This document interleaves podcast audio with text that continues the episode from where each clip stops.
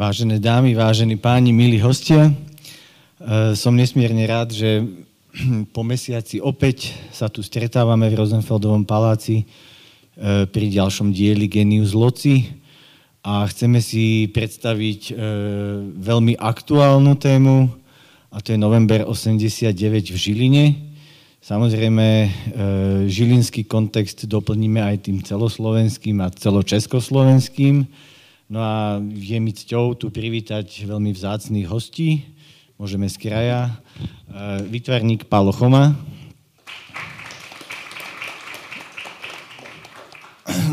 Milan Veliký, fotograf. A Ľubomír Mor- e, Morbacher, e, historik. Takže začneme tak veľmi jednoducho. Eh, to bude, Luboš, na, otázka na vás, že eh, november 89 je v podstate koniec roka, tak eh, ja sa chcem tak opýtať, že ako to vlastne tie nálady a vôbec celá tá spoločnosť, že či sa nejakým spôsobom posúvala k tomu novembru prirodzene, alebo to bolo také, že bola to jednorázová proste záležitosť, zrazu sa to zlomilo, alebo uh, ako to v rámci toho Československa vôbec už od tých, uh, ten, tá druhá polovica 80 rokov bola taká uvoľnená, dá sa povedať, alebo teda uh, boli tam tie záchvevy uvoľnenia s tým, že štátna moc si dávala pozor a niečo tolerovala, potom niekde pricvikla krídla, aby to akože tipla v zárodku, ale že ako to vlastne e, bolo a čo bolo takouto cestou k tomu novembru 89. Poprosím teda mikrofón. Ďakujem. Takže ono, to uvoľnenie prebiehalo, hlavne v tých okolitých štátoch, v tých e, sovietských satelítoch. E, v Maďarsku boli už okrúhle stoly, a v septembri dokonca padla teda železná opona v Maďarsku, kadiaľ sa občania NDR dostávali. Na západ cez Rakúsko glásnosť perestrojka, to bol známy pojem, aj keď teda tí súdruhovia, ktorí boli túto neradi počuli. Ale celkovo z toho, čo som videl aj povedzme v dokumentoch štátnej bezpečnosti, alebo čo je aj známe, z toho, čo už bolo publikované, tak tí ľudia, ktorí e, nejakým spôsobom boli aktívni, tak e, pravdu neverili tomu, že v Československu sa môže niečo zlomiť. To, že e, niekto hovorí, že no, veď to bolo jasné, že to sa stane a tak ďalej, tak tie nálady neboli vôbec také. O tom napríklad svedčí aj tá petícia niekoľk vied, ktorá vlastne tých najviac podpisov a, a, a tá odvaha nejaká e, začleniť sa a podpísať túto petíciu, tak to prebiehalo v podstate od toho septembra a ten, ten hlavný náraz bol až v novembri 89. A a to sa dá dosť, dosť uh, logicky vysvetliť, pretože z tých dokumentov štátnej bezpečnosti vlastne vyplýva, že uh, Descent, rôzne občianske iniciatívy a tak ďalej, boli uh, sledovaní uh, veľmi tuho, v podstate až, až do, nepoviem, že do 17. novembra 89, ale do decembra 89. Uh, komunisti a vlastne ten ich nástroj, štátna bezpečnosť, oni s tým fakticky, aj keď ten vývoj, aj ten geopolitický, aj, aj v tých okolitých krajinách hovoril, že niečo sa musí stať, oni, oni s tým jednoducho nepočítali. Môžem zareagovať na to, že e, teda mm, vravíte, že e, komunisti s tým nepočítali, ani e, v spoločnosti nebola taká nálada, že e, oni teda, komunisti, alebo teda e, štátna moc sa skutočne nepripravovala na to, že sa to môže zlomiť? No, ja, že ja, vôbec tam nebola taká mm, alternatíva v nejakom uvažovaní? Ja, ja, to, ja, to, ja to dopoviem. To súvisí s tým vlastne, že, že kto bol ako na, na čele toho štátu. Že to, to bola tá garnitúra, ktorá sa vlastne dostala k moci práve v, e, po tom roku 1968. A keď sa, keď sa začalo v Sovietskom zväze hovoriť o, o glasnosti, o perestrojke, hej, a, tak to vlastne bolo známe z toho, z toho roku 68. Čiže oni sa vlastne panicky obávali, že čo to vôbec má znamenať zo strany toho Sovietskeho zväzu. A, a oni a, uvažovali takým spôsobom, to som videl v tých a, materiáloch, že veď u nás nie je taká situácia ako v Polsku, u nás je dostatok potravín v, v obchodoch a tak ďalej, s tým, že oni sa pripravovali, oni, oni vedeli, že samozrejme tieto zhromaždenia, také, ktoré boli aj pred, rok, pred 17. novembrom, že, že vlastne že rozvracajú ten socialistický štát. Oni sa pripravovali na, na to, že tam pošlu samozrejme príslušníkov ešte v civile, že tam pošlu pohotovostné útvary, SMB a tak ďalej, ale nepočítali, že ten 17.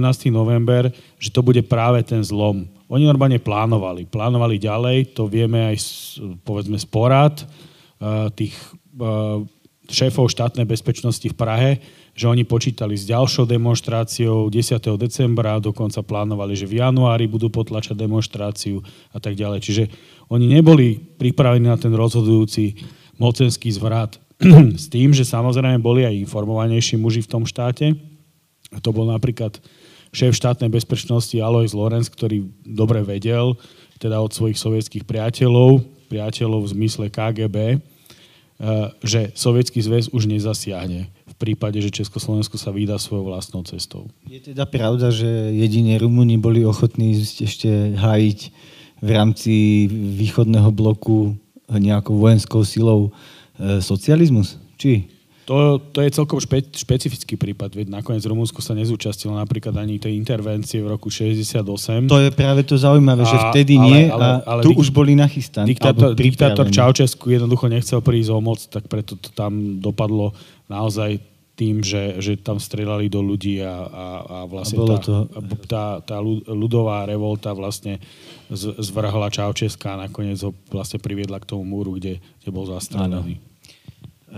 Dobre, e, ešte možno iba e, ešte na chvíľočku, predsa len vám e, zverím ten mikrofón, že porovnanie, hej, Praha je veľké mesto, bolo to centrum Československa, mm, dá sa povedať, že všetko vychádzalo možno odtiaľ, i keď, keď spomenieme svieč, sviečkovú manifestáciu v Bratislave, predsa len už to bol ešte rok 88. Ako teda, že mm, má to nia- e, mala tá, alebo tá cesta k tej nežnej revolúcii bola z nejakých viacerých ohnízk, alebo bola to nejaká... Ako sa dá porovnať tie, tá Praha a to Slovensko možno ešte? Uh, samoz, samozrejme, že, uh, že ten disent tu bol aktívny. Uh, aj v Českej republike. Uh, na Slovensku bola aktívna hlavne tajná církev tam možno niekde je aj, aj uh, také trošku nedorozumenie v tom zmysle, že uh, nie všetci ľudia z tajnej cirkvi boli, boli ochotní akceptovať Chartu 77, pretože uh, jej súčasťou boli aj bývalí komunisti spred roku 68, ale našli sa prípady, ktoré to pochopili, že, že toto je treba cesta ako k tomu občianskému nejakému disentu. E, príklad je v, v našej organizácii, ktorej aj ja pracujem v občianskom združení Living Memory, je napríklad pán Miroslav Lehký, ktorý bol veľmi dlho e, členom tajnej cirkvi a v tom roku 1989 podpísal aj Chartu 77. Ale to nebolo z dôvodu, že, že dovtedy by sa bál, ale, ale z toho práve, že uh, trochu iná situácia bola eh, v Čechách a trochu iná na Slovensku. Hlavne s tým, eh, s tým odporom. Tu, tu hlavnú, eh, hlavný, hlavný odpor voči, voči komunistickému režimu predstavovala tajná církev. Aj keď samozrejme existoval tu aj občianský disent, ľudia, ktorí boli napojení na Chartu 77 alebo boli napojení na ľudí aj z Českej republiky, nakoniec aj ľudia z tajnej cirky boli napojení aj na Českú republiku, alebo na Čechy, ktorý to bol ešte spoločný štát. No, Česká socialistická republika, mohol som to povedať. Takže uh, samozrejme, že tá situácia bola trošku odlišná, ale aj, ale aj na Slovensku boli, boli iniciatívy ako Bratislava náhlas, samozrejme.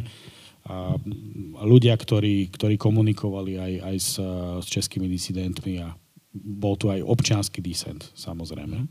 Uh, mal ten disent uh, v rámci tých Čiech a Slovenska nejaké, že uh, u nás sa mu možno pracovalo lepšie, lebo napríklad, keď si vezmeme uh, možno niektorú, akože teraz undergroundovú hudbu, alebo ja neviem, čokoľvek, tak na tom Slovensku tí českí umelci chodili vydávať, lebo tu to bolo jednoduchšie ako v tých Čechách, že či aj ten dizent mal teda e, nejakú možno zvýhodnenú pozíciu tým, že bol ďalej od Prahy, alebo, alebo a to ani vlastne tak nebolo? No, to bolo, to bolo rôzne, ale dá sa povedať, že, že tá normalizácia, ktorá bola na, na Slovensku, bola trochu iného charakteru. To hlavne z toho dôvodu, že, že na Slovensku uh, nemohli skutočne uh, úplne upozadiť každého takým spôsobom, že by išiel do kotolne. Preto som aj, povedzme, keď som pracoval v Ústave archívu pamäti národa, tak som s veľkým prekvapením zistil, že napríklad aj v zbrojárskych podnikoch pracovali nepriateľské osoby, pretože jednoducho nemali odborníkov a to bolo potom vykompenzované tým, že na tie nepriateľské osoby bolo nasadených niekoľko agentov hneď v tom, v tom podniku. Ale chcem povedať, že naozaj, že tá normalizácia bola, mala trochu iný charakter na Slovensku a stávalo sa samozrejme potom to, že, že niektorí e, ľudia aj z Čiech našli uplatnenie na Slovensku, ktorí nemohli, e, nemohli v Čechách e, pôsobiť. Jedna taká, možno taká úsmevná príhoda, aj keď úsmevná nebola potom už v Pezinku, boli tzv. koncerty mladosti v roku 1970 677, kde si e, pozvali miestni e, vtedy funkcionári mladí e, SZM, napríklad Jaroslava Hudku, ktorý v Čechách ako bol zakázaný a neskôr vlastne v tej akcii Asanácia štátna bezpečnosť ho vyštvala aj do zahraničia, Vladimír Míšik a ďalší.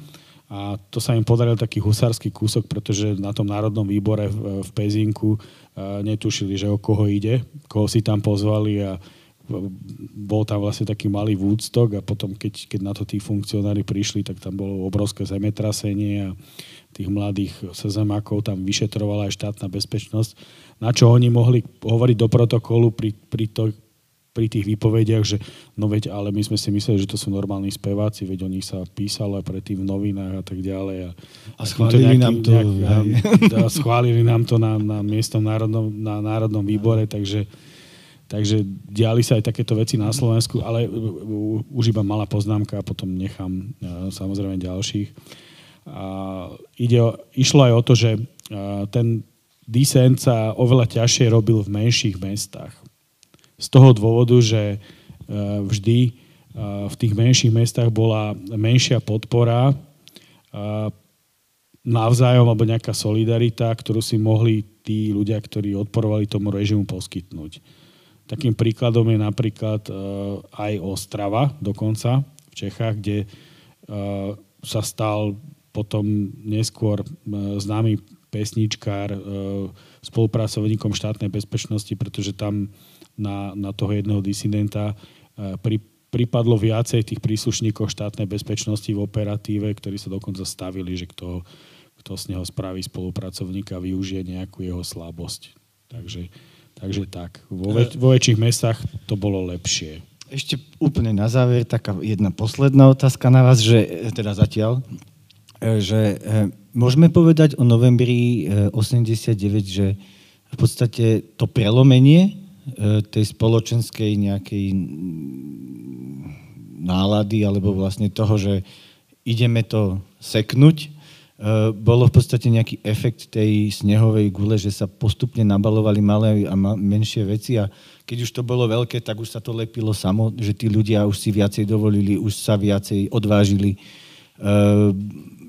Môžeme to takto povedať? Či ani nie celkom? Ale áno, celkom určite akože malo to efekt tej snehovej gule a hlavne v tej koncovke, kde bol ten mŕtvý študent, ku ktorému sa môžeme potom ešte dostať. ktorý je aj vlastne potom zárodkom tých rôznych konšpiračných teórií. A tam, tam sa vlastne premiesilo a potom, čo sa dozvedeli vlastne obyvateľe Československa, teda aj, aj Slovenska, viacero vecí. Proste tá, tá nechuť už k tomu režimu, a to klamanie väčšné, to zaostávanie za západom a ešte k tomu to, že nebudete nám byť naše deti a dokonca ich zabíjať. Čiže potom sa tá mlčiaca väčšina ako naozaj zdvihla a, a zbúrila. A zbúrila. Páni, e, na vás možno otázka, e, môžeme ísť tuto, pán Veliký z kraja.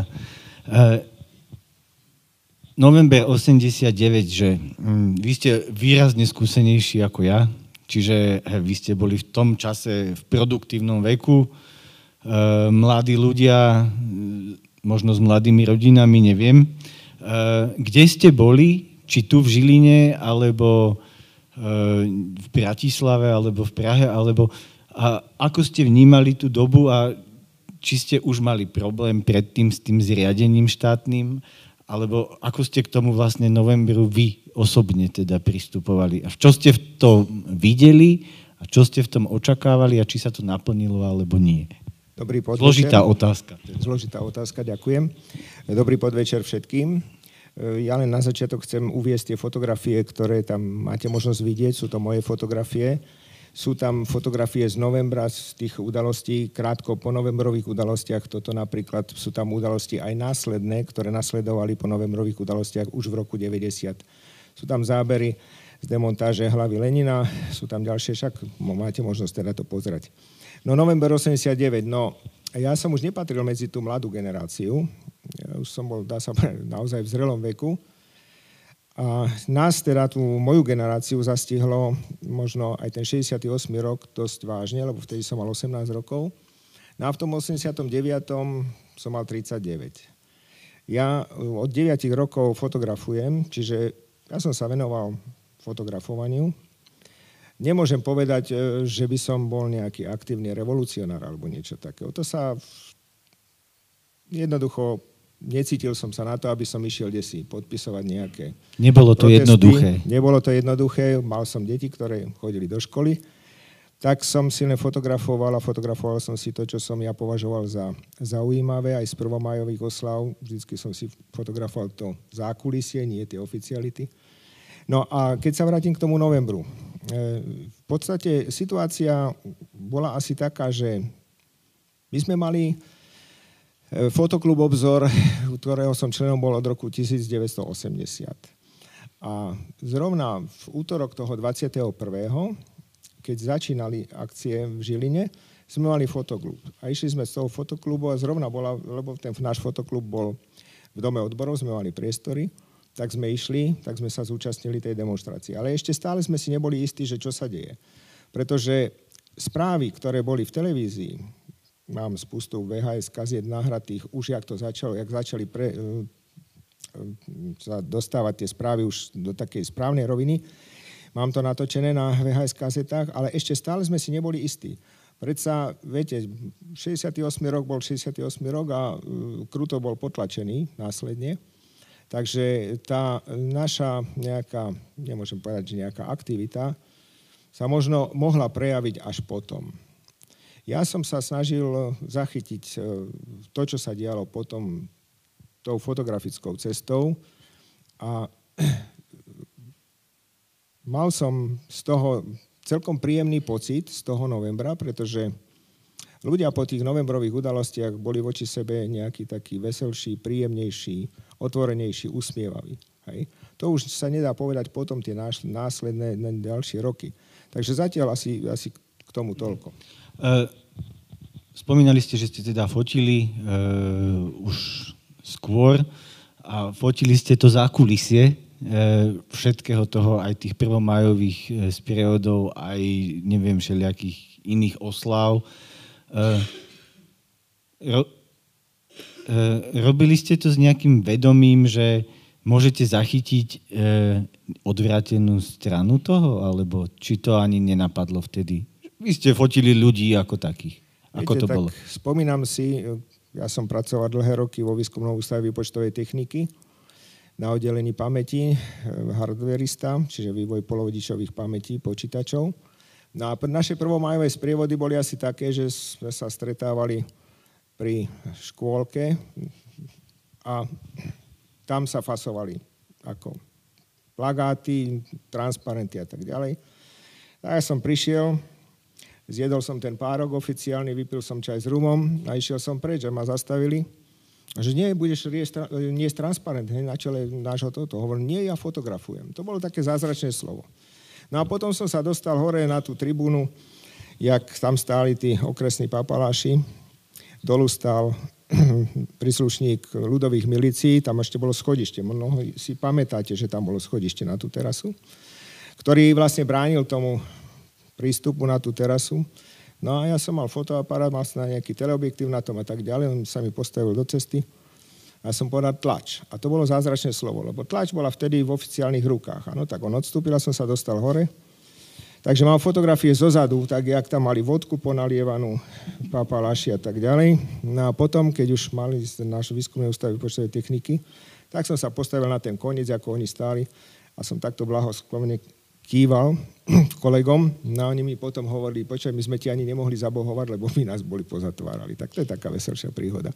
A teda keď to takto spomínate, fotograf ako keby, e, lebo na to, že čo robí fotograf, že zachytáva proste nejaké udalosti, momenty, že veď to je také, že e, to asi nie je úplne celkom, že neškodný človek pre napríklad e, vládnúcu tedy triedu, možno, že tam fakt Nemali ste pocit, že vás sleduje niekto navyše, alebo proste, že dávajú si na vás pozor, lebo môžete odfotiť niečo, čo sa nemá? Stalo sa mi zo párkrát pri takýchto udalostiach, keď som fotografoval to zákulisie, že sa vyskytli policajti a žandári, ktorí na mňa začali škaredo pozerať, tak som sa potom radšej stiahol. Tie fotografie som zatiaľ nezverejňoval, pretože sú na negatívoch a vtedy nebolo moc vhodné to zverejňovať, ani na výstavách, čo sme hmm. vystavovali. Hej. Pán Choma, na vás. Uh, vy ste boli kde teda uh, v novembri 89? No, po, po našom by som povedal, bol som v. A chcel by som toto povedať, že, že ja by som vám možno uh, rád približil tú atmosféru tých pár ľudí, ktorí sme žili v tom čase v Žiline vytvarníkov.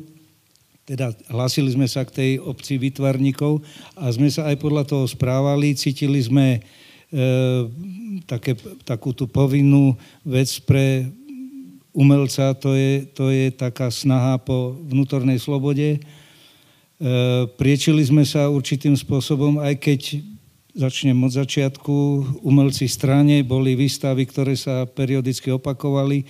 Mňa tiež ako zachytili nejdem k tomu, to bližšie e, teraz ako špecifikovať. V každom prípade e, som si pozeral nedávno tie negatívy alebo teda fotografie z tých výstav, tak bola tam veľká snaha po väčšine vytvarníkov ako robiť to, čo, s čím sa v ateliéri e, momentálne, ako v čom pracujú, aký výskum robia.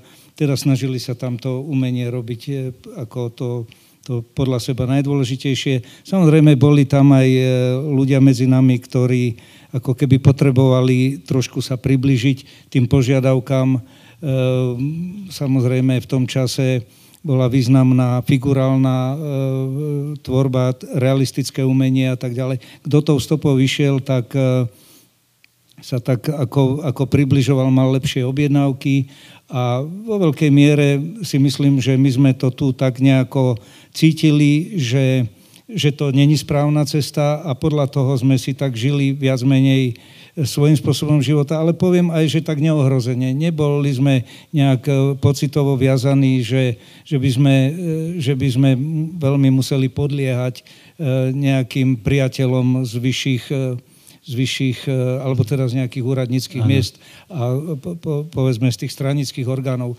ktorí mali vždycky veľmi blízko, ako keby ku nám. Oni cítili, že kumšt je niečo nadštandardné a veľmi radi e, s nami si vedeli tak ako... Hlavne kumšt predpokladá slobodného ducha. Presne tak. A oni to ako keby potrebovali počuť z druhej strany.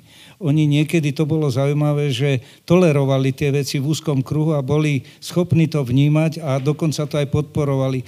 Pre nich to bolo možno vnútorne oslobodzujúce. Ale my sme tu mali jeden dosť dobrý vzor, e, kolegu Ondreja Barčíka, ja to musím povedať, ktorý vlastne bol takým takou našou oporou alebo príkladom pre tieto veci. No a samozrejme, ak sme dorastali a ten čas sa blížil, spolu sme chodili, ja vidím, sú tu traja ľudia, práve štyria ľudia, ktorí, ktorí patrili do, tej, do, to, do toho času, v ktorom sme spolu veľmi ak, ako aktívne vystupovali. V tom čase už niekedy v polovičke leta boli v Prahe zaujímavé výstavy, ktoré bolo treba vidieť. Sadli sme ráno do auta, išli hore na otočku. Čo bolo zaujímavé, na druhý deň zaklopal na dvere Eštebák, pán Kapusta z Banskej Bystrice, kožená bunda, sadol si k stolu, povedal, potreboval by som sa s vami o niečom vypravať, položil igelitku na stôl, ja som vtedy ani pete ma nenapadlo, že čo v tej igelitke je, No a pýtal sa, že boli ste v Prahe s, Ondre, s pánom Barčíkom, prečo, za čo, na čo, teda chcel vedieť bližšie. A ja som teda, mm, poviem príklad, akým spôsobom nebol som jediný, boli takmer za každým a tak ďalej, tak ten rozhovor bol asi taký, že dobre, no tak my si tu žijeme po svojom, chodíme hrávať fotbal, nechcete si s nami zahrať niekedy, ako vaša partia proti našej. Jasné, že to sa neuskutočnilo, no ale dostávali sme sa do takejto polohy asi. Oni skrátka nevedeli, čo s tým bolo vidno, že sú aj tak ako priateľskí, že, že, že aj rozumejú, čo musia, že tvárili sa, že to tak oni za to ani nemôžu, čo robia. A Nebola tak, to taká maska? Bola. Aby, aby tom, vytiahli tie... A to chcem povedať, že vlastne už aj v, to, v týchto kruhoch, v týchto ľuďoch, v tých, v tých pozíciách, ktoré mali, oni boli, už sa to tak ako nedalo vydržať. To už, už, bola, už nastávali chvíle, keď už to bolo neúnosné. Samozrejme, to ja by som sa ešte potom rád kolegu spýtal na niektoré veci práve z, z toho odborného hľadiska, teda ten čas v Európe. Veľmi ma zaujíma, že často sa hovorí o tom, že už to všetko v tej Európe, teda vo svete bolo nachystané na to, lebo nejaké dohody po druhej svetovej vojne prestávajú platiť a podobné veci tak ono to bolo všelijak sa dalo na to dívať.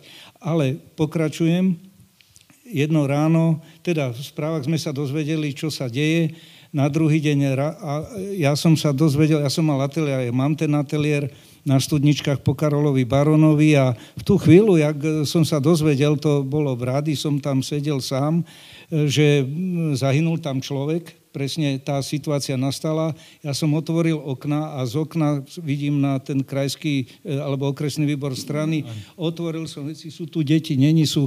Vy kurvy bolševické, začal som do bezvedomia kričať na, do toho dvora, do tej, ako v takom zúfalstve, veľmi ma to, ako, tam, tam to, ako sa nedalo emočne, ako preskočiť. No samozrejme, my sme sa stretávali, zo párkrát sme sa opili a neviem, či v ten deň aj dvakrát nie na tom. Dalo nás to ako tak dokopy. Uh-huh. Na druhý deň ráno telefón, ľudia, o, ktor- o ktorých hovorím, poznajú meno Lubomír Longaver, ktorý bol aktivista potom v, v samotnej umeleckej besede a tam sa udiala tá situácia, ktorú všetci poznáme, ktorá sa, o ktorej sa vypráva. On bol aktivista v tom čase a ráno mi zavolal do telefónu a e, nadiktoval mi do telefónu e, uznesenie, ktoré bolo treba, ktoré bolo treba ako šíriť ďalej. Tak ja som sa vlastne e, v tomto prostredí, v tom čase som nechodieval do Bratislavy, ale ukázalo sa, teda prevzal som tú, e, tú informáciu, napísala to moja manželka na stroji a zavolal som všetkých chalanov a išli, stretli sme sa v Bodege, túto pár metrov ďalej No a jasne, že do večera sme tam sedeli so všetkým, čo tam patrí a asi 18, koľko nás bolo v tej parte, takmer do jedného, sme to všetci podpísali a nevedeli sme, čo s tým, ako ďalej. To potom nastal ten problém toho, že ako takéto bunky alebo tejto organizácie, ktoré začínali tak, takýmto spôsobom nejakým vznikať, ako vlastne s nimi narábať. A to už začala potom VPNK organizovať a tak ďalej. My sme sa tiež dostali ako potom neskôr do tých štruktúr, dá sa povedať, takýmto spôsobom. Keď to, keď to takto spomínate, že e, stretli sme sa v Bodege a teraz boli sme tam 18 a debatovalo sa, že aká to bola vlastne, ak mi viete to troška priblížiť, tá atmosféra toho, že dobre, máme tu nejaký text, hej, ktorý ešte prípadne sme nejakým spôsobom doplnili, teraz podpíšeme to a teraz, že, e, čo sa môže, že či tam bola tá obava nejaká, že čo sa stane, alebo, alebo už to bolo, že už je nám jedno, čo sa stane, alebo e, bol to vyslovenie, že hnev, že tu máte, ukážeme vám, že približiť možno tú atmosféru z tej bodegy pri ano. tom víne, pri tých cigaretách, že čo to akože všetko, že no, aké to e, bolo, či to, e, lebo sám si to neviem teda predstaviť, hej, že ja som bol pri tejto dejinej udalosti v podstate malé dieťa, ktoré v podstate sa hralo vonku snehu, hej, a nerozmýšľalo proste nad uh, budúcnosťou svojou, ale že uh, medzi vami teda, aká bola tá, e, že či bola obava, že, alebo skepsa, že aj keď to podpíšeme, nič sa neudeje, všetko ostane tak, ako je, alebo že ako to teda bolo? No, e, ja by som povedal, že ten model bol ľudský, ľudská vzorka. Samozrejme, to je o charaktere človeka, alebo je o skúsenostiach, ale vo veľkej miere ja môžem povedať, že všeobecne v tom umelecké, umeleckom svete ako keby prevláda ten emočná, tá emočná hodnota e, nad tou racionálnou vtedy. A pre nás e, vznikla taká, e, taká, jak by som povedal, taká taká búrka vnútorná. My sme nerozumeli tej situácii, nikto nevedel, ako sa to bude vyvíjať a nikto o tom ani veľmi neuvažoval. Tá zmena bola potrebná, my sme vôbec nevedeli, že e, kam to sa to nasmeruje, to možno bude v ďalšej časti diskusie, ale toto bolo prudké, rýchle e, s tou informáciou o tom mŕtvom študentovi a tých, tých neviem koľko bodov, 7, 8 alebo koľko prišlo tým listom, tam boli veľmi racionálne veci, ale také dá sa povedať, také opatrné. To bolo akože zružme, zružme niečo. V podstate sa vracal ako keby ten, tá, ten potenciál alebo, alebo ten výdobytok 68. roku. My sme tam nevideli ako keby v tom niečo ďalej. A nikto z nás ani ne, nechápal, že by to mohlo ísť ešte ďalej. My sme naozaj, ako to zostalo v tom, v nás, lebo e, minule som tiež o tom sa s kým si bavil, ten 68. rok je pre mňa naprosto najdôležitejšia vec v živote, ktorú som zažil. Celá tá, e, znovu tá emočná schránka, v ktorej sme sa pohybovali, mal som 18 rokov, bolo, bolo to, čo, mi, čo, to, čo bolo zásadné pre mňa v živote. Jednoducho celá tá doba normalizácie, ktorej niekto viac menej šťastlivo stihol, ako sa možno uniknúť, alebo mal viac šťastia a tak ďalej, tak, e, tak to, to bolo niečo príšerné to, to bola tá hamba vnútorná, tá nemožnosť, nemohúcnosť a to poníženie celé v tom. E, no a tým, že, že to, to bola ako keby odpoveď, ten vred praskol, práve tento. No a my, my sme, ja, ja si pamätám potom aj niekde, teraz som videl v novinách tie, ten text, tak tam nebola tá emocia v tom posolstve. Bolo to také racionálne. Poďme, treba toto a niečo urobiť. To znamená, že už vtedy tam boli ľudia, ktorí vedeli o politike viac, jak my, chápali, čo a kam sa to môže dostať, ale, my, ale pracovali s nami ako, ako, ako nástroj síly alebo nástroj zlosti, nástroj hnevu, ktorý je potrebný na to, aby tie veci boli dotiahnuté do konca. A myslím si, že nikto medzi nami nebol, kto by mal nejakú obavu v tom čase, nepamätám sa. A akurát, ak tam boli ľudia, ktorí ako boli schopní tých racionálnych úvah, tak to bolo veľmi dobré, lebo tí sa tak ako vedeli zamysleť, aha, toto treba urobiť a tak toto, tieto kroky sú potrebné na to, aby sa ten systém zrútil niekde a samozrejme nikto nevedel, aký bude ten ďalší. To je, myslím, dosť podstatné. My sme vedeli, ako nie všetci, ale čo bude za tým, to nikto netušil. A to stretnutie v tej krčme e, trvalo koľko? Boli to hodiny, no, alebo že... Boli to aj dni, aj noci všeli, ako my sme niekedy skončili v noci a ráno už sme zazbuchali na dvere, alebo tak. Tá bodega bola v tom čase takým centrom tých našich, pretože my sme tu na ľudovej škole umenia pôsobili a, a teda všetci, bolo všade blízko. A aj predtým sme tam, aj keď o politike, aj keď toto nebolo aktuálne, tak sme tam fungovali. Takže tá, tie aktivity, to kam mierite tú otázku, tá sa vyvíjala tak, že ja som bol vtedy členom e, Sväzu výtvarných umelcov vo výbore v Banskej Bystrici. Tam bola krajská organizácia. A ten e, systém e, pre výtvarníkov, tým, že vznikol aj v umeleckej besede a všetci tí protagonisti, Rudo Sikora, Cipar a výtvarníci, ktorí tam patrili do toho okruhu, tak e, to bolo prvé, že vlastne oni sa smerovali k tomu, aby zrušili e, Slovenský fond vytvarných umelcov e, alebo organizáciu Sves vytvarných umelcov. My to je dosť dôležitá vec, čo teraz poviem, veľa medzi nami bolo ľudí, ktorí ako nemali vysokú školu. To znamená, oni ako keby automaticky nepatrili do toho výberového priestoru, v ktorom sa tí ľudia viac menej automaticky nachádzali. A bojovali o to, oni chceli žiť z umenia, chceli robiť tie veci, bolo to pre nich ako dôležité. A ja som to potom vnímal ako jednu veľkú očistu ten svet zrušiť a postaviť ho na nových, e, na nových princípoch, aby aj tí ľudia, ktorí cítili, že by chceli robiť, aby sme mali všetci na začiatku rovnakú štartovaciu čiaru. To bolo hrozne dôležité a ja si myslím, že to sa aj stalo, ale, ale tiež to nebolo také ako ružová, e, nebolo to jednoduché celé. Takže my sme, ja som bol nominovaný potom do toho, do, to, do, tej, do toho akčného výboru, ktorý musel ako zlikvidovať ten starý sves a tú starú, tie staré štruktúry e, nejakým spôsobom. No a my sme sa začali tam stretávať, to bolo dva razy do týždňa. To znamená hneď, niekedy okolo 20. do Vianoc, ja som tam začal chodiť, cestovať, vozil ma tam Dušan Voštenak autom, každý, kto mohol a bolo to také aktívne veľmi a vyčerpávajúce. A my sme sa vlastne po večeroch stretávali dva razy do týždňa v klube architektov v galérii. To bolo dôležité. Architekti dali k dispozícii ten priestor a, a ja keď som chodil z Bratislavy novými informáciami, už ma tam čakali a ja som hlásil, dá sa povedať. A tam začali vznikať, aj iní ľudia začali chodiť do toho priestoru, bolo ich tam viacej a oni potom ako keby sa vzdialili a začali tie VPN organizácie, tie bunky, tie ostrovčeky, o ktorých sa vtedy hovorilo, malé počty ľudí, 8, 10 a tak ďalej, tak tie začali vznikať ako keby samostatne.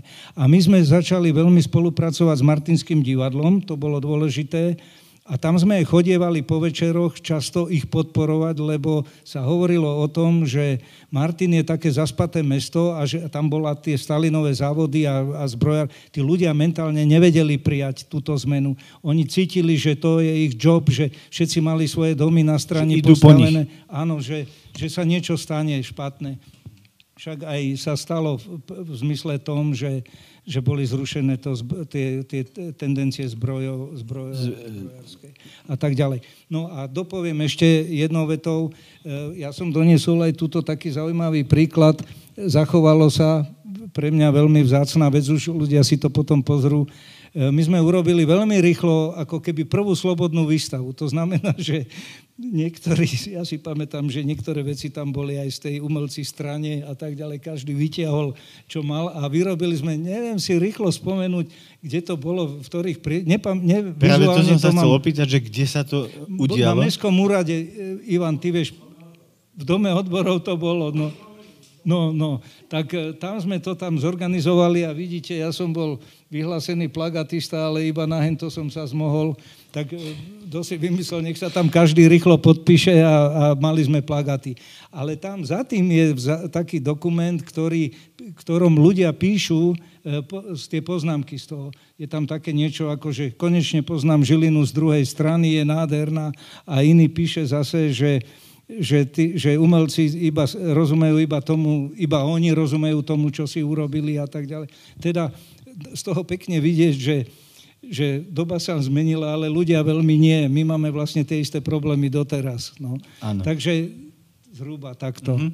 Uh, Milan, uh, chcel som sa opýtať, že ako videl fotograf uh, tie dni, uh, že čo on videl? On videl ľudí tužiacich vidieť nejakú zmenu, alebo videl proste pohnuté osudy, alebo ako ste to, tú atmosféru, že jasné, že keď sa dívame na fotku, sála z toho niečo, ale že či to aj ten fotograf uh, vidí nejak inak, ako, že približiť tú atmosféru vlastne tých dní.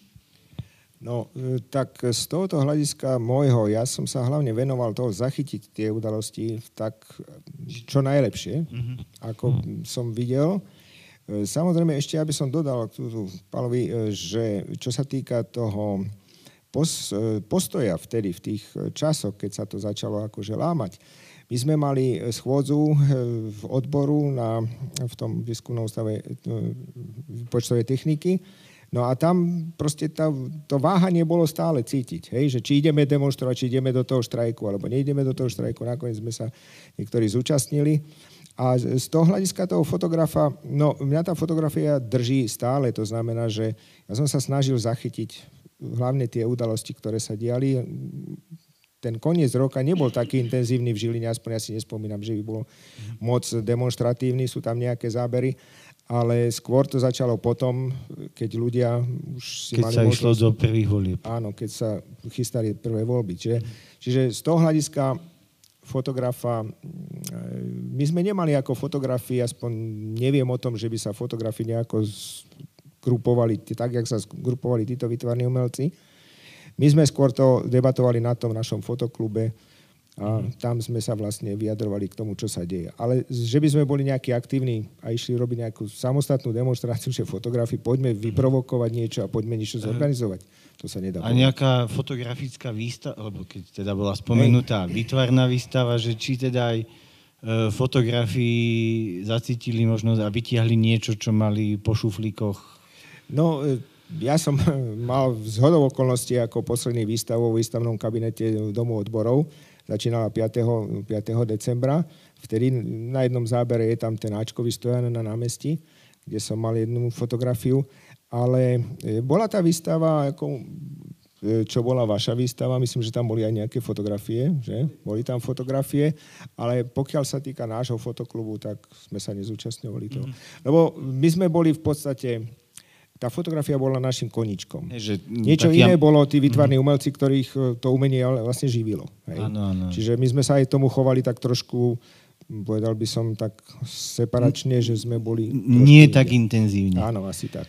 Dobre, e, aby sme zase vrátili tu na začiatok a e, opísať e, z toho historického, že áno, toto sú pamätníci, ktorí boli priamo v tom, vytvárali teda nejaké to podhubie pre tú ostatnú spoločnosť, aby sa mohla pripojiť k nejakým záchytným bodom.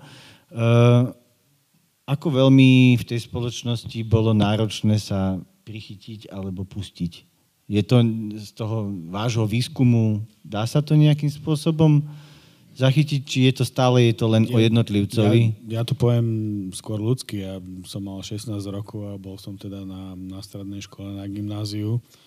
Takže ja viem jedno, že uh, ako náhle sa to uh, raz prelomilo, keď, keď tí ľudia uh, pochopili vlastne voči ním uh, už nezakročia ako tie silové zložky, tak nastala taká obrovská eufória vlastne to, to, čo ste sa pýtali aj predtým, že či, či tam bol nejaký strach z toho a tak ďalej. A u väčšiny ľudí už potom strach nebol. Práve, práve sa opili tou radosťou, ako som to ja vnímal, že, že jednoducho zrazu môžu hovoriť bez strachu. A to sa dá e, zase len pochopiť na tom, že, že ako, t- ako ten režim ako neskutočne fungoval. E, ja spomeniem taký jeden vlastný zážitok, to som bol ešte mladší, keď bol na návšteve eh, Michal Gorbačov v Československu, tak ja si pamätám, že ako taký školák som sa vracal eh, deň po tej návšteve. Eh, električkou som išiel okolo Bratislavského parku kultúry a oddychu a tam bola oproti taká stena. A tam bolo napísané, že Vývad Gorbačov. Niekto tam napísal. A teraz si predstavte, že tam boli ľudia, jednoducho s, s farbou, ktorí to zatierali horlivo a to som si až potom tak neskôr uvedomil, že, uh, že čo, čo, čo to vlastne, že v čom, v čom sme to žili, že, že akákoľvek aktivita, ktorá proste jednoducho nejakým spôsobom nebola schválená, naplánovaná a tak ďalej, tak jednoducho bola, bola, uh, bola hrozbou. A pritom tam bol vlastne vývad Gorbačov, to znamená, že, že niekto spontánne napísal, že, že nech žije teda najvyšší predstaviteľ vlastne e, tej celej socialistickej sústavy a oni sa bali aj takejto veci. A ako náhle sa toto proste prelomilo, ako v tom, v tom novembri 89, tak tí ľudia boli, boli opití radosťou, e, z tej, hlavne z tej slobody. Že môžu hovoriť, čo si myslia, že môžu sa vyjadrovať, môžu diskutovať a tak ďalej. A naozaj, že to, že čo potom nastane, že, že ako, aké budú reformy a tak ďalej, tak to, to ich vtedy ďaleko netrápilo, ani nemali o tom asi e, predstavu, že čo ich čaká. A tak uh, ono presne uh, v tom bola obludnosť uh, tej doby, že uh, ľudia um, proste sa báli skutočne čohokoľvek, či už dobrého alebo aj zlého. Ale chcem sa opýtať na to, padlo to tu na, e, ešte na začiatku, že tie konšpiračné teórie, že uh, môžeme sa teda k tomu vrátiť. Uh, že ako to vlastne bolo, že hovorí sa teraz veľmi rado, že celé si to zinscenovali teda uh, komunistickí pohlavári, ktorí proste to buď to koordinovali, riadili alebo dokonca organizovali, tak e, možno to priblížiť, ako to v podstate e, je podľa najnovších e, vedomostí vedy a historického bádania. Áno, tak e, naozaj tá, tá, tá domnelá, tá fiktívna smrť toho študenta Martina Šmída, tá priniesla vlastne e, konšpiračné teórie, ktoré sú veľmi vďačné a dosiaľ teda ako niektorí ľudia im veria. Súvisí to skôr s tou psychologickou stránkou, s tým, že, že možno niekomu sa nenaplnili jeho vlastné možno ambície alebo to čo, to, čo by si predstavoval, že čo bude po, po novembri 1989. A, a že to, ako to naozaj bolo, tak to naozaj sa dá zistiť z archívov. A, napríklad z, z, z, zošitov z porád tých vysokých predstaviteľov štátnej bezpečnosti, ktorí vlastne tam mali zaznamenané, e, že čo, čo v tom novembri robili, že, koho sledovali, aké kontroly robili a tak ďalej. A e, v takomto poznámkovom zošite, to sa že autentizovaný zošit, to sa pečiatkovalo e, tajné, prísne tajné, dával do trezoru hneď po tej porade, tak tam je k tomu štv, uh, mŕtvemu študentovi je tam v úvodzovkách mŕtvola v poznámke, že stíhať Petra Úla pro šírení poplašnej správy Úl pod sledkou. Skutočne uh, medzi tých študentov bol nasadený provokátor, príslušník štátnej bezpečnosti, Ludvík Zivčák, ktorý, ktorý e, zohral úlohu tohto mŕtvého študenta. A e, v skutočnosti to malo e, mať tá, táto spravodajská akcia mala, mala smerovať k tomu, že na druhý deň ten, ten mŕtvý študent vystúpi v, tele, v televízii, čo sa vlastne aj stalo, a povie, že to vôbec nie je pravda, že pozrite sa, že čo sú schopné tie antisocialistické síly.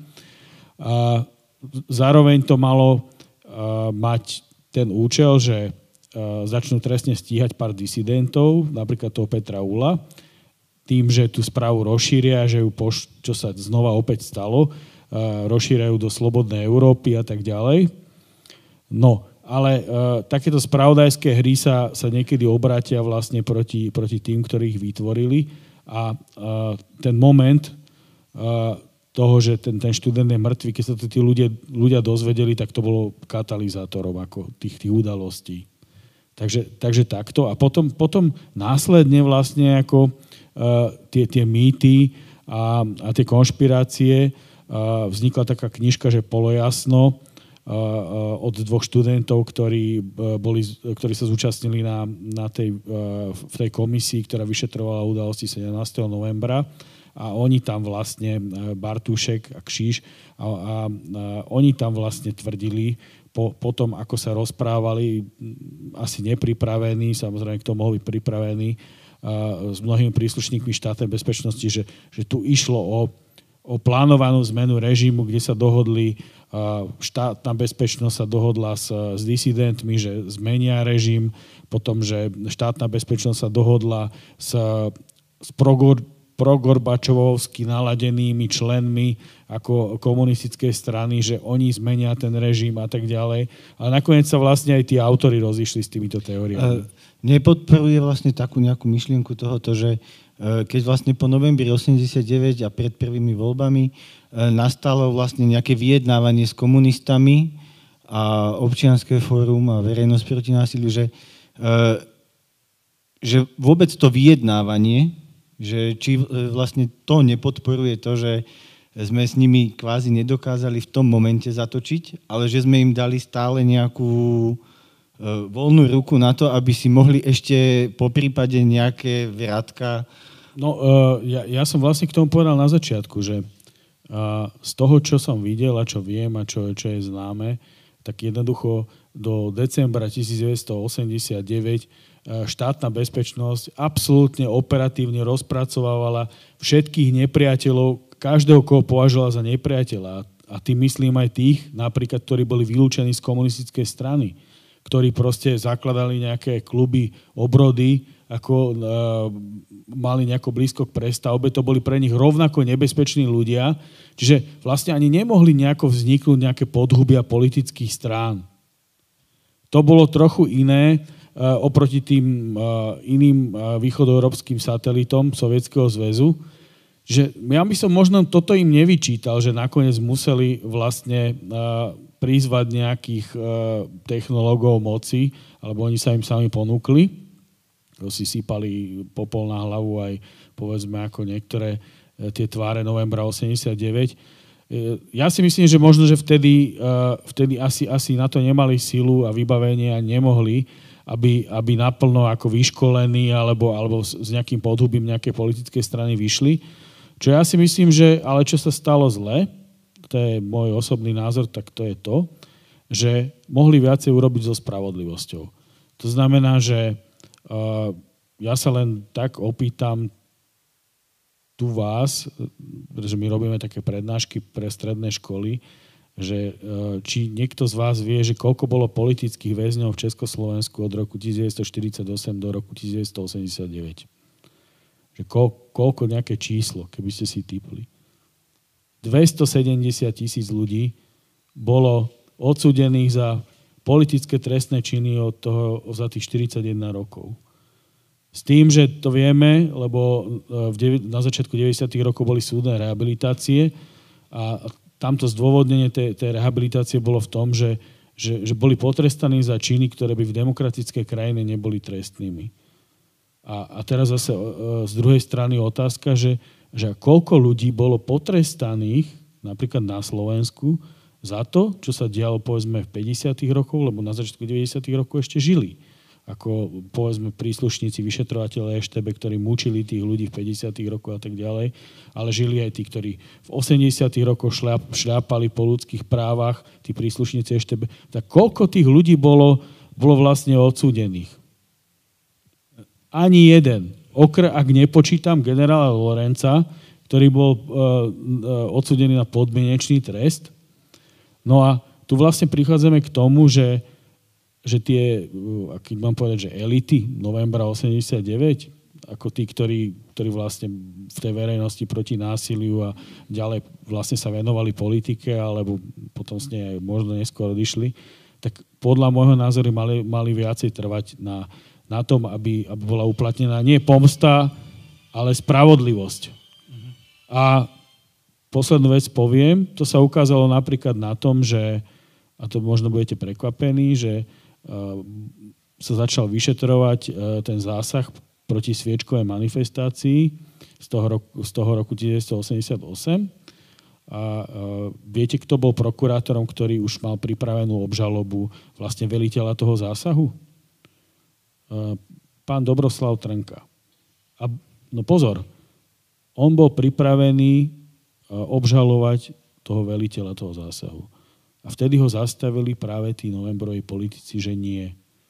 Že toto je nežná revolúcia, že, že my ich mm-hmm. nemôžeme, nemôžeme stíhať a odtedy sa to nejako nabaluje ako snehová gula a jednoducho štát, ktorý nestíha uh, zločiny, ktorý jednoducho pominie to, že, že toľko ľudí tu trpelo, tak potom sa možno musí dostať do takejto fázy, v akej sme dnes. Čiže môžeme to zhrnúť tak, že vlastne v podstate e, ten čas medzi Eh, novembrom 89 a voľbami 90 v podstate eh, bol veľmi krátky na to, aby sa dali robiť nejaké radikálne veci a že tá eufória toho, že sa to zlomilo, vlastne e, dala taký nejaký mostík, aby sa preklenuli práve tie momenty, kedy kedy sa s tým dalo akože niečo spraviť a že potom už bolo v podstate neskoro. Ja, ja lebo myslím... voľby potom vyriešili to, že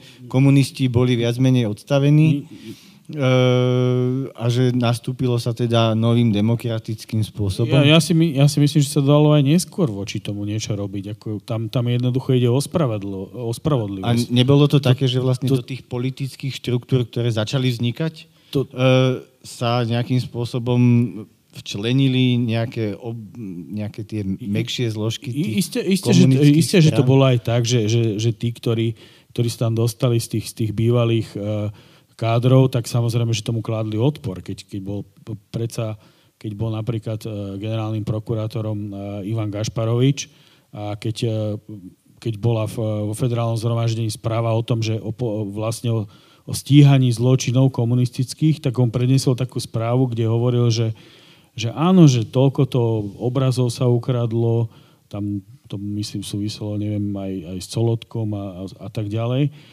Áno, s Pleuzom a, a, a potom tam bolo a, o tom, že, že koľko teda ako zistili tých rozkradaní v socialistickom vlastníctve zo strany nejakých, a, nejakých funkcionárov. A tam vtedy vystupovali poslanci, ako ja neviem, Pavel Bratinka a tak ďalej, ktorí hovorili, že prosím vás, ale keď to zjednoduším, že a toto nie sú zločiny komunizmu, toto sú blbosti že, to, tomu, e, že buď vy tomu nerozumiete, alebo to nechcete. A jednoducho tam sa urobila hrubá čiara a, to nastolenie tej spravodlivosti to nie je pomsta. A to sa tu neudialo. A potom vlastne je možné, a to je, to je fakt smiešné, že uh, si pripomíname, ja neviem, sviečkovú manifestáciu, hej, minulý rok, alebo kedy to bolo, uh, také okrúhle výročie a príde tam Joachim Gauck a sa tam kladú vence a o kilometr ďalej na súde Bratislava 1 sedí sudca Jamrich, ktorý poslal jedného z tých demonstrantov na sviečkovej manifestácii do väzenia. Hm? No tak potom akože žijeme v nejakom komikse, hej? Okrem toho, že nežijeme v právnom štáte. Si Jasné. E, tu e, teda dnes, alebo v týchto dňoch si pripomíname teda 30 rokov e, od Nežnej revolúcie. E, páni, e, tých 30 rokov hodnotíte ako, že sme e, urobili dostatočne veľa pre našu spoločnosť, alebo očakávania v tých dňoch sa nenaplnili, alebo naplnili sa len čiastočne, alebo vidíte možno aj sami v sebe, že niečo som mohol urobiť inak, alebo čo vo vás nechal ten 89.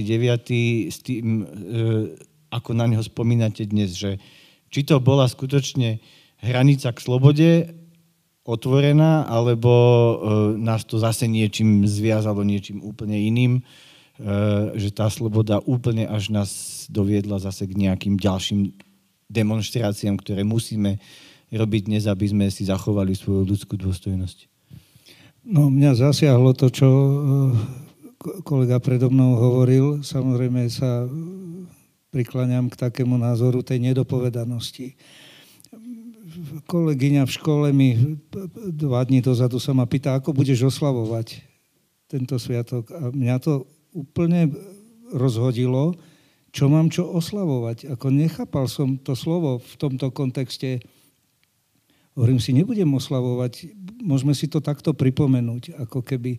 Ale tá nedopovedanosť vysí vo vzduchu stále. A myslím si, že som citlivý na tieto veci aj z minulosti a myslím si ešte, alebo poviem to tak, že to intermeco, v ktorom sme žili x rokov, od toho 48.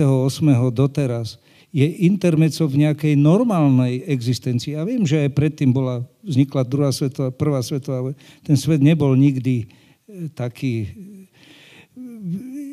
Žijeme dnes, svet má, alebo a klíma všeobecná je, je úplne iná a my sme ako keby príšerne zaťažení tou skutočnosťou tej minulosti. A ne, ne, to, neumožňuje nám to sa, sa ešte stále ako keby byť čistý voči budúcnosti a stavať tie veci na, na tých základoch, ktoré to, ktoré to ľudstvo prirodzene, ktorými prechádzalo, kde nebolo vyrušené touto situáciou, ktorou prešli tieto stredoeurópske štáty, tie satelity, ktoré Rusi vytvorili. Ja to cítim takto nejak a som veľmi, ne, neviem samozrejme, že nepoznám recept doteraz, určite nie, ale myslím si, že iba všeobecné pravdy, ktorými prechádza vývoj sveta, môžu tieto veci ako keby z, dlho, z dlhotrvajúceho hľadiska nejakým spôsobom zažehliť a dostať do, straten, do neznáma. Som presvedčený, že, že k tej spravodlivosti už sa tá sila nenazbiera. Tí ľudia, ktorí to spôsobili ako bývalý prezident a ešte predtým prokurátor, ktorý tu bol menovaný a tak ďalej, to sú presne tie symboly tých, tých vecí, ktoré sa udiali. My všetci sme o tom vedeli. Aj v súčasnosti poznali sme mena tých gaunerov. Vedeli sme to povedať. Vedeli sme, že oni už vyzerajú zle.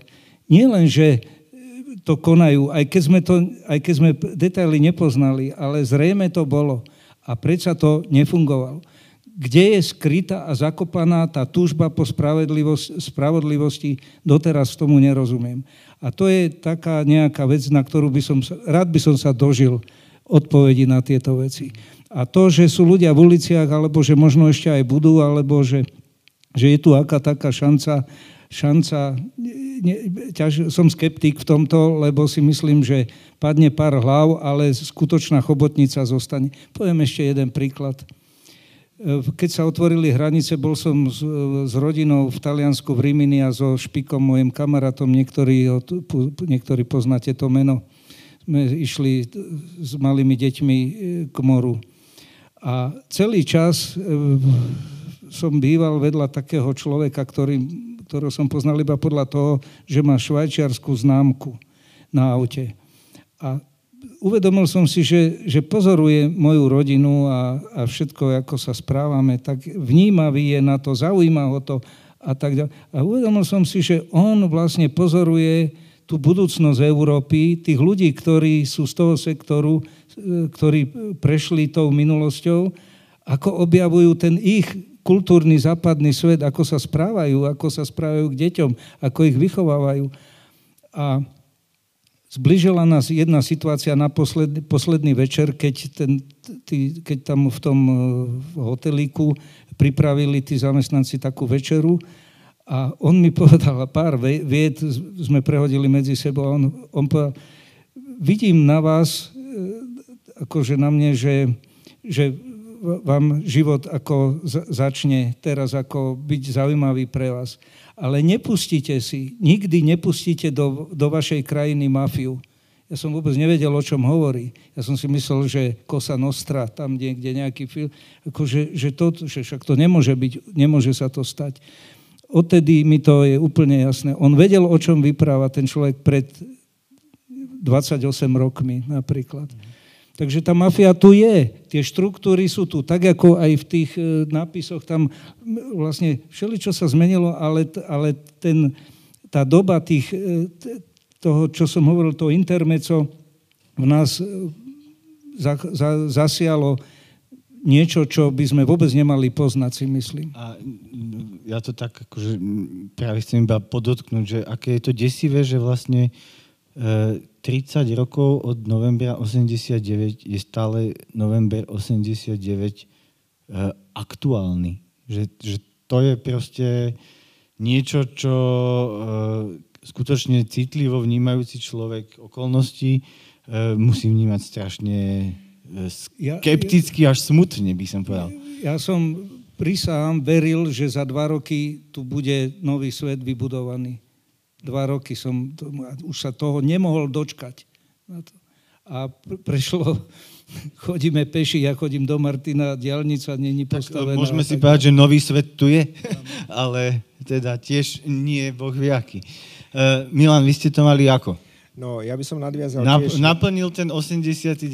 vaše oča... Teda dnes uh, cítite sa, že áno, je to fajn, je to dobré, nebolo to zbytočné,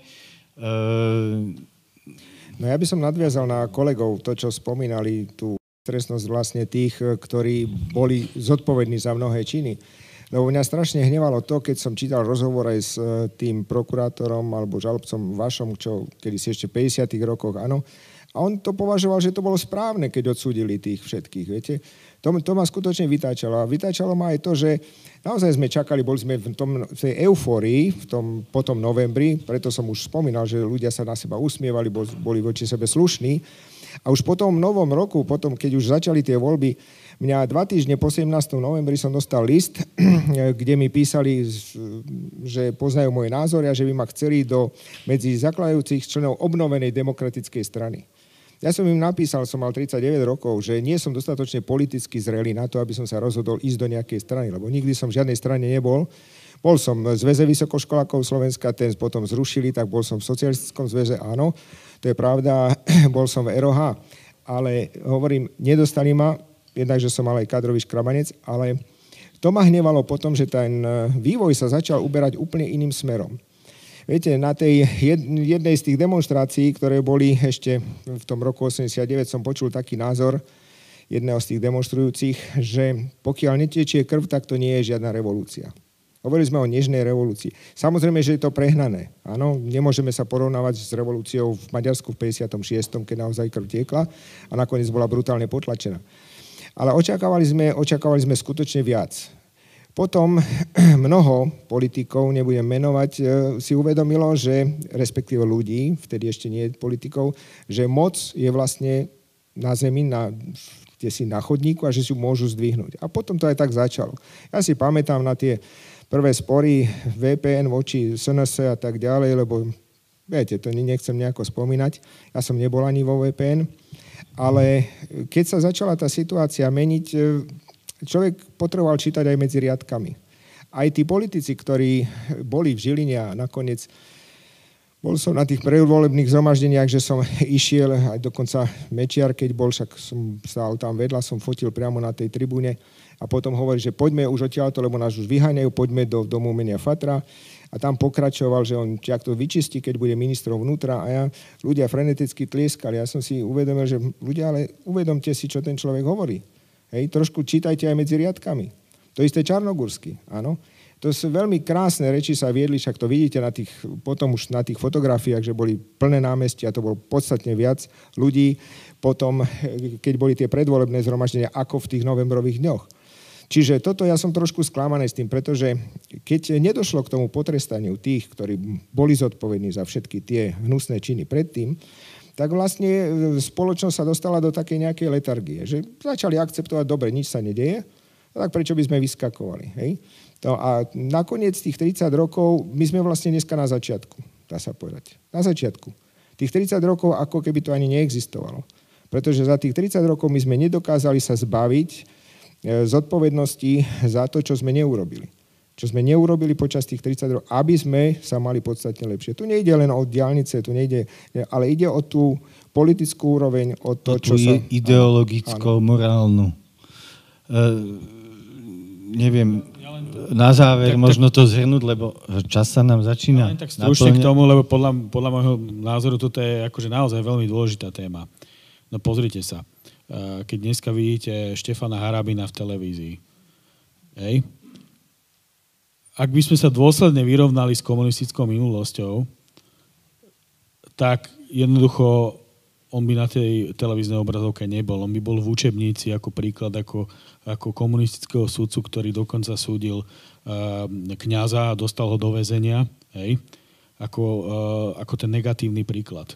Toto je výsledok toho, toho nevyrovnávania sa s komunistickou minulosťou a toho, vlastne toho pohrdania ako spravodlivosťou a, a právom.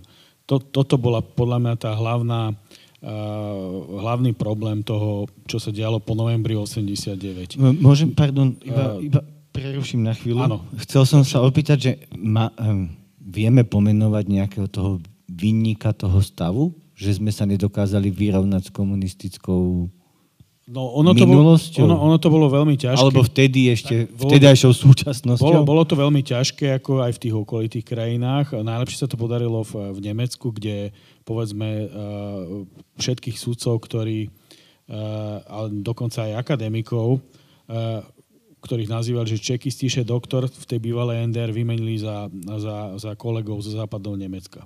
A jednoducho tam nastolili právny štát. My sme si toto dovoliť nemohli. Ale čo sme si dovoliť mohli celkom určite, tak to sme si mohli dovoliť to, že uh, sme mohli postupne obieňať tých sudcov. A nie je predsa možné, aby až dodnes boli a sú prítomní v justícii ľudia, ktorí súdili politické trestné činy a boli v komunistickej strane. Ako je to možné? Jednoducho, že sú tam ľudia, ktorí uh, jednak skladali prísahu, že sa budú riadiť nejakými zákonmi, dokonca aj v Československej socialistickej republike. A zároveň ale Prvé im bolo to, že v ústave bolo, že vedúca úloha strany. No jednoducho tá, to súdnictvo neprešlo takmer žiadnou očistou. Už dnes ich tam menej, ale, ale, ale ich, tí, ktorí sú tam aj mladší, tak ich vychovali mentálne tí, ktorí, ktorí tam boli. Na začiatku 90. rokov sudcia hovorili, že pre Boha nie, to nemôžeme urobiť, lebo veď pozrite sa, čo tu na základe Havlových amnestí tu behajú vrahovia a nás nemôžete. A pred e, rokom som čítal vyjadrenie jedného sudcu, že očista, aká očista? No to ste mali urobiť v 90. rokoch. Hej?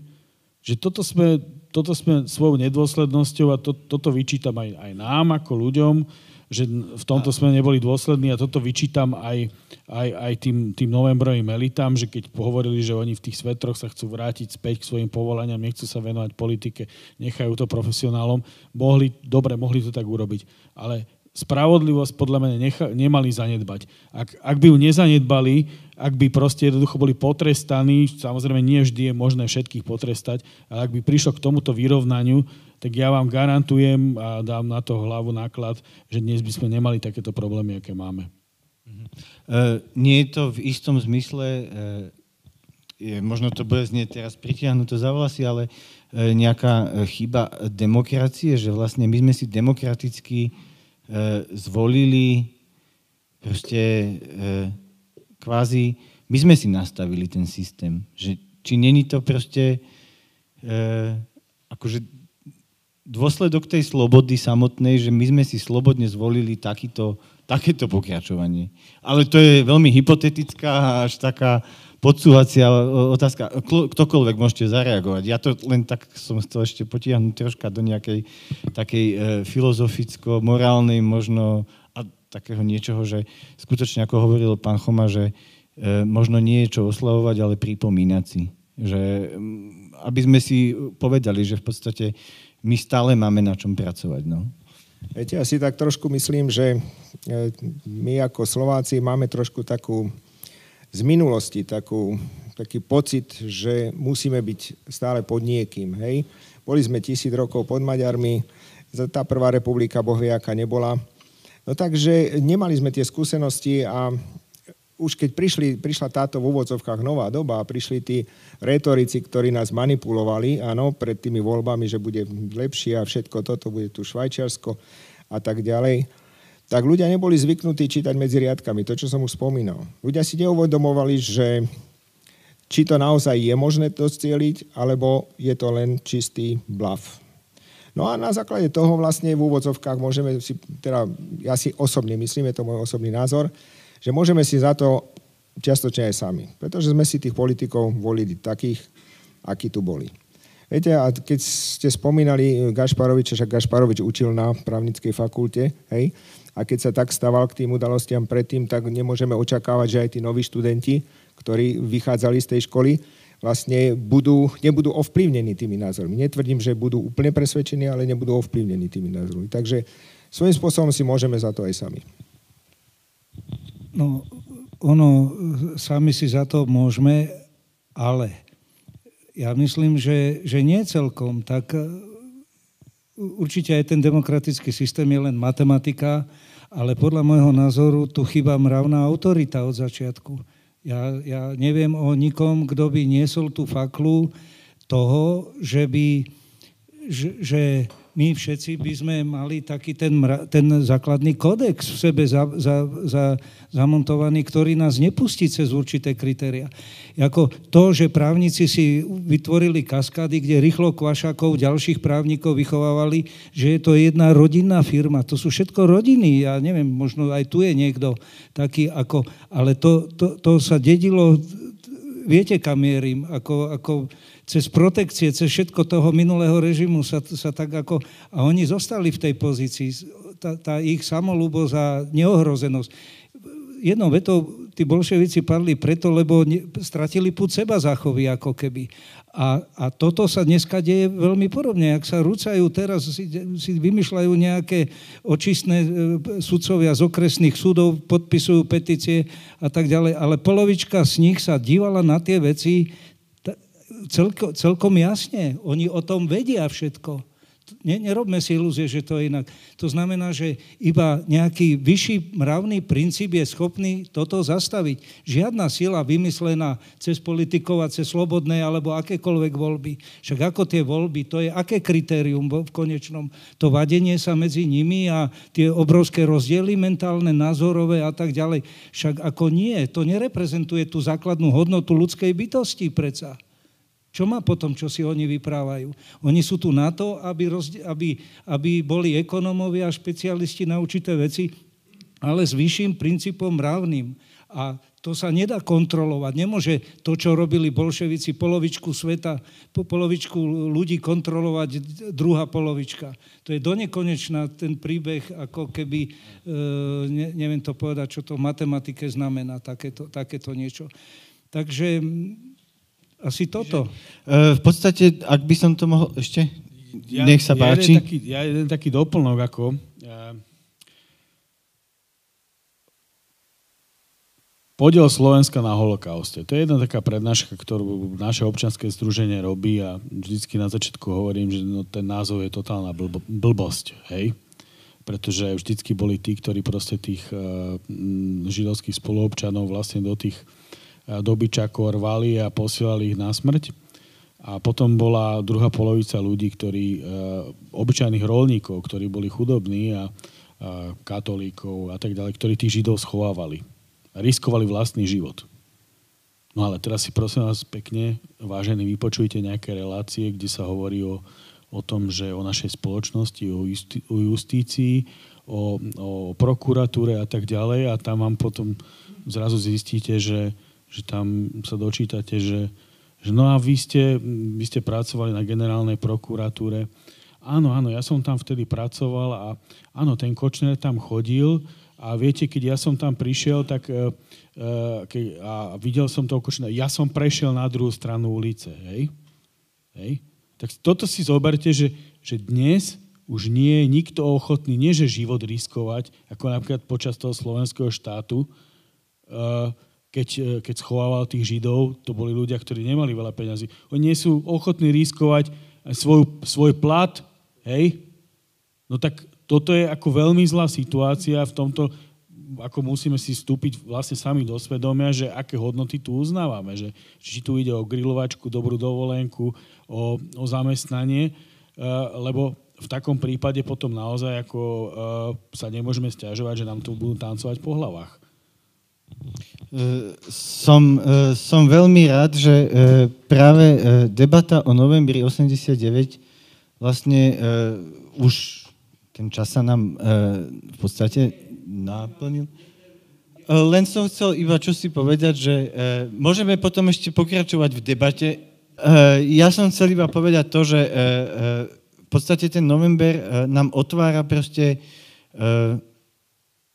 zamyslenie nad sebou samým, že to je v podstate ten odkaz toho novembra, že máme uvažovať nad našou spoločnosťou morálne a že vlastne morálne hodnoty by mali byť pre nás proste určujúcimi hodnotami, podľa ktorých sa riadíme. A chcel by som, aby ten november to vlastne nejakým spôsobom e, nám pripomínal. Čiže skutočne e, táto debata na začiatku sme možno eh, hovorili, že teda aké to v tej Žiline bolo. Nespomenuli sme možno tie stretnutia. No. Eh, eh, skutočne tak, ako som to chcel ukončiť, malo byť to, že mali by sme si odtiaľto odniesť to, že snažiť sa